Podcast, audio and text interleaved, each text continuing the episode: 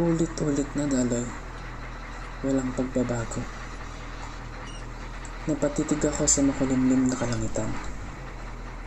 Mukhang uulan na naman ata. Buti at nadala ko ang aking payong. Ay, ah, kuya, bayad po. Sambit ko sabay abot ng ubing papel sa konduktor. Mamaya na lang sukli mo pati ah.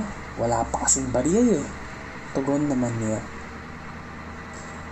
Ganito madalas ang araw ko. Sa umaga ay gagayak. Pagkatapos ay papasok sa eskwela at sa dulo naman ng araw ay sasakay ako ng bus pa uwi. Parang isang gulong na tila paikot-ikot lang. Hindi naman sa nagrereklamo ko. Ang totoo nga ay mas gusto ko pa ang ganito sapagkat sa ganitong para ay lumiliit ang posibilidad na ako'y magkamali. Tama. Kung hindi ako magkakamali ay walang makakaalam. Wala akong dapat katakutan kung susundin ko lamang ang madalas na daloy ng araw ko. Hindi ko kailangang bakas-bakasin ang mga kilos ko dahil ang nangyari kahapon ay nangyayari ngayon at mangyayari kinabukasan. Tulad ng mga lugar na aking nadadaanan tuwing ako'y pauwi.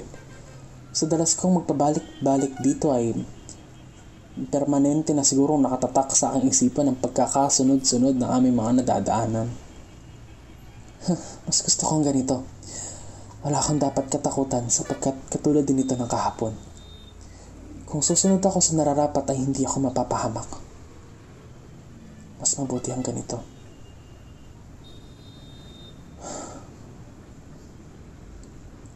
Tumitig ako sa bintana at pinagmasdan ang pamilyar na mga tanawin. Sa isip ko ay naglalaro ako kung tama ba ang mga masasabi ko na susunod na madadaanan at bawat tumpak na sagot ay napapangiti ako. Ano nga bang oras na? Bulong ko sabay tingin sa aking orasan. Na, kalima na ng hapon. Tamang-tama at madadaanan kong sinisermonan ng tindera ang madalas na umuutang sa kanya ng alak. Maya-maya siguro ay dadaan na kami sa interseksyon kung saan malapit ang tindahan. Habang tinatanaw ko ang daan mula sa aking bintana, ay napansin ko na lumiko ang sinasakyan kong bus. Napakunot ang noo ko. Diretso dapat ito ah. Wala akong naaalalang liko pa pauwi sa amin. Sinilip ko ang mga kasamahan kong pasahero.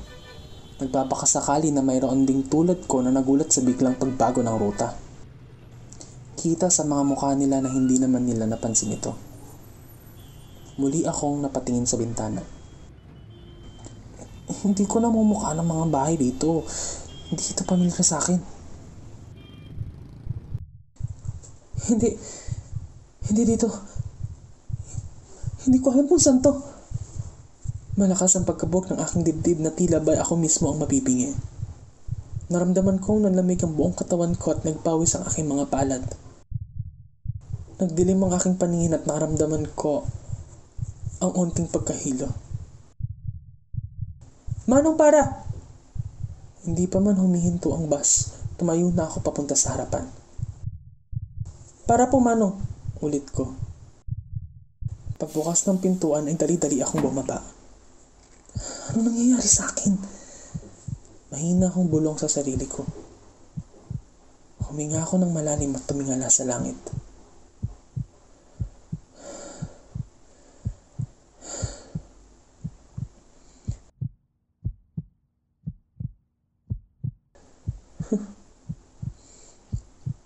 Sino pa nga ba ang niloloko ko? Alam na alam ko kung ano tong nararamdaman ko. Takot. Takot sapagkat hindi ko alam na pwedeng mangyari kapag hindi ako sumunod. Takot na baka may mangyaring makapagbubunyag ng aking malaking sikreto.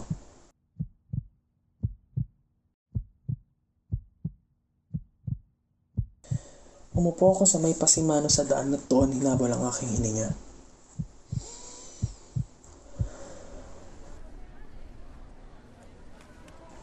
Hindi ko alam kung nasan ako ngayon.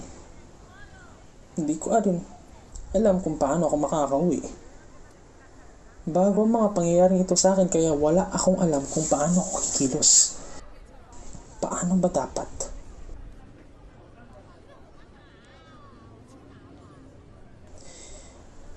Naaalala ko tuloy yung madalas akong pagsabihan ng aking mga magulang patungkol sa dapat kong maging kilos.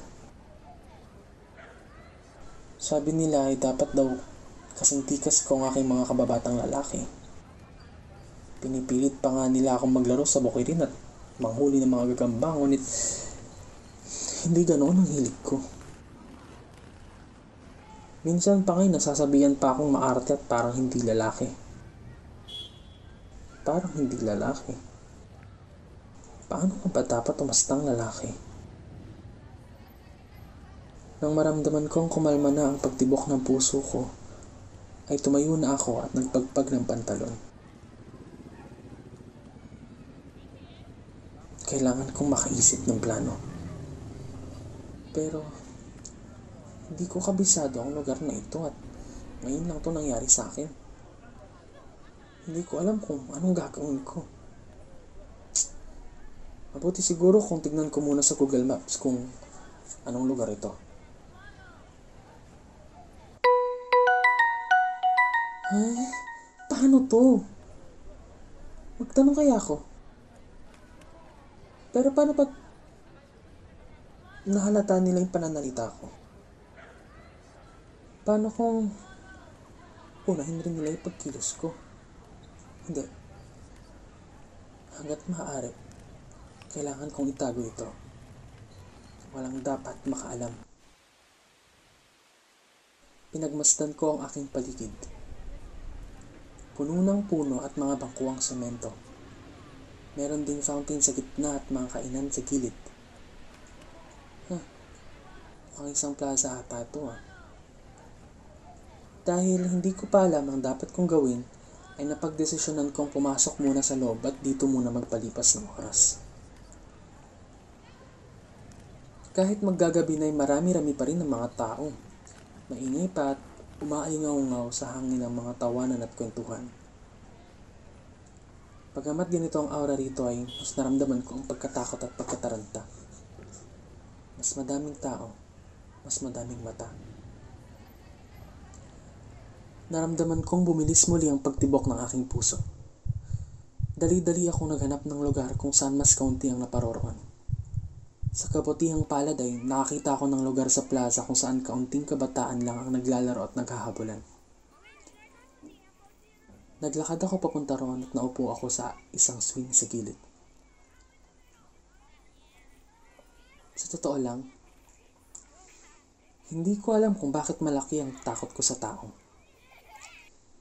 Hindi ako komportabling nakikihalubilo o kahit nasasama sa malaking grupo. Siguro ito ay dahil sa takot kong may makahalata sa aking katotohanan. Madalas akong makaramdam ng taranta tuwing ako nahaharap sa mga tao sapagkat pakiramdam ko'y mapapansin at mapapansin nila ang aking kaibahan sa kung ano ang nararapat. Madalas akong pagsabihan ng aking mga magulang na dapat daw ay baguhin ko ito o kaya na may sinasabi nilang naguguluhan lang ako. Ngunit alam ko ang katotohanan. Malinaw sa akin na hindi ako isang ordinaryong lalaki lamang. Oo, tama. Hindi ako ang tipikal na lalaki na, na, na nakasanayan ng mga tao, kundi isa akong lalaking nagkakagusto sa kapwa niya lalaki. Sa madaling usapan, isa akong bakla. Ayan. Ayan ang sikreto kong pinakakinakatago. Wala akong nakikitang mali dito ngunit natatakot ako sa pupwedeng maging diskriminasyon na maiparana sa akin ng aking kapwa. Kahit na hindi ko maintindihan kung bakit ay tinatanggap ko na lamang ito. Sabi na rin kasi ng aking ama, ang lalaki ay dapat matikas. Ang lalaki ay dapat sa babae lang nagkakagusto. Ang lalaki ay dapat matapang. Ang lalaki ay di dapat umiiyak. Madaming dapat ngunit hindi ako ganito.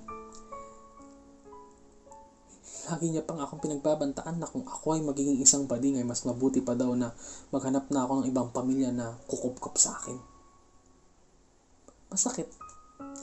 Lalo pat galing ito sa aking ama kaya napagdesisyonan ko na itago na lang ito. Pinagdadasal ko ng paulit-ulit na sana'y maging ganap na lalaki na ako ngunit tila nakatiklop ang mga tenga ng Diyos. Hindi naman talaga ang Diyos ang nagsasabi ng tama o mali kundi ang tao. Hindi naman talaga para sa kabutihan ko din ang mga pangaral ng aking mga magulang kundi para sa ikabubuti ng reputasyon ng aking pamilya.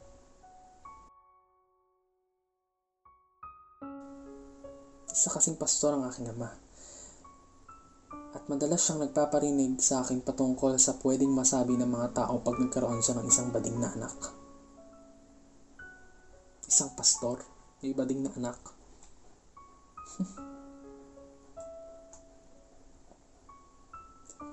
Hindi ko na lang ito pinapansin. Sa isip-isipan ko'y kung hindi ako gagala at magtatagal sa labas ay walang makakaalam.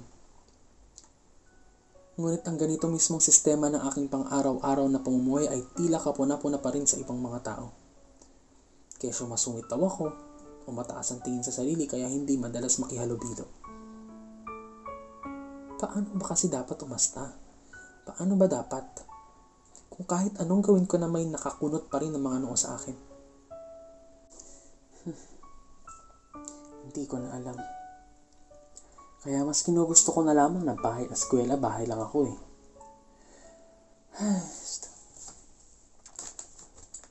Naaalala ko nung una akong mapagtanto na isa akong bakla.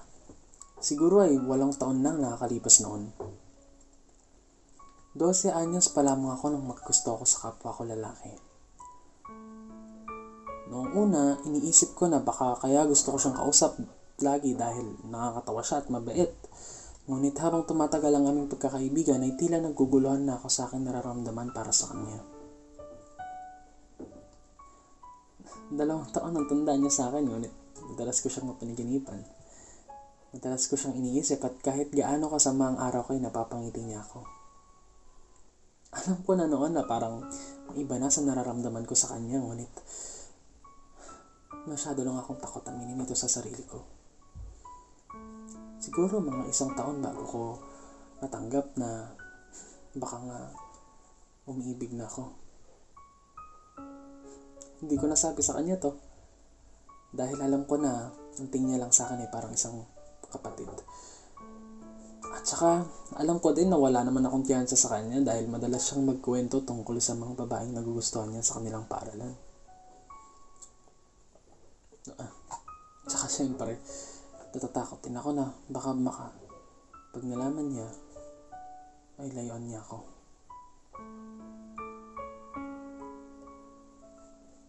Tatlong taon ko siyang minahal ng pasikreto bago ko naisipan na tigilan ng aking pagiging delusional.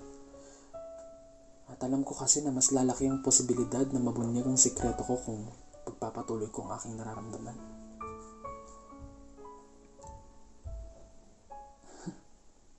sa totoo, naiingit ako sa mga katulad ko na malayang nagmamahal at sinisiwalat ang kanilang katotohanan. Napakatapang nila.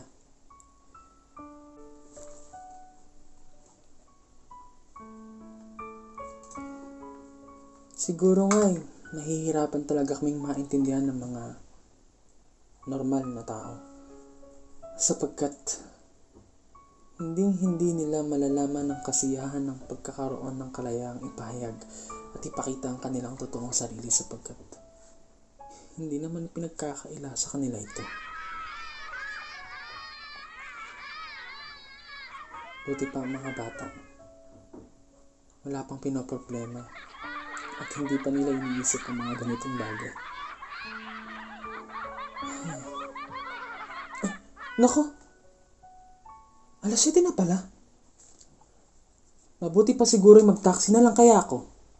Ah, hindi ko na namalayan ang oras. Papagalitan ako nito.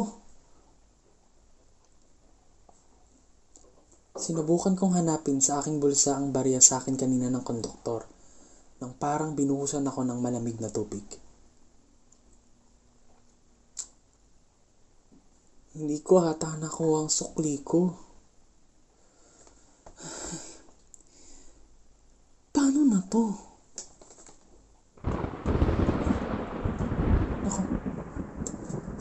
asan na ba yung payong ko?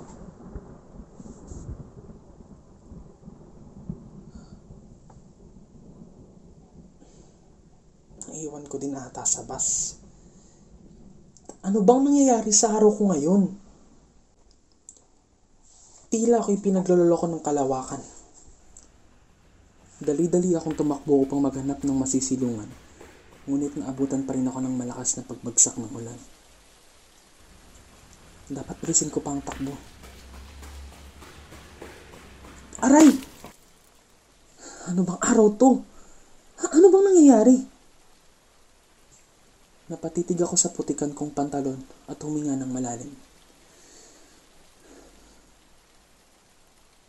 Naramdaman ko na ang mainit na tubig na kumawala sa aking mga mata. Hindi ko na alam ang gagawin ko. Ano bang gustong mensaheng iparating ng Diyos sa akin? Ito na ba? Ito na ba ang senyalis na ako hindi dapat maging ganito? Okay ka lang? Laking gulat ko nang mayroong kamay na tumulong sa aking patayo. Tumingila ako upang makita ang lalaking nagsalita. Naramdaman kong uminit ang aking mga mukha at bumilis ang pagtibok ng puso. Ngunit, hindi ito dahil sa kaba at takot. Hindi. Iba to. Ah, okay ka lang ba? Ulit niya. Tila isang anghel na nahulog mula sa langit.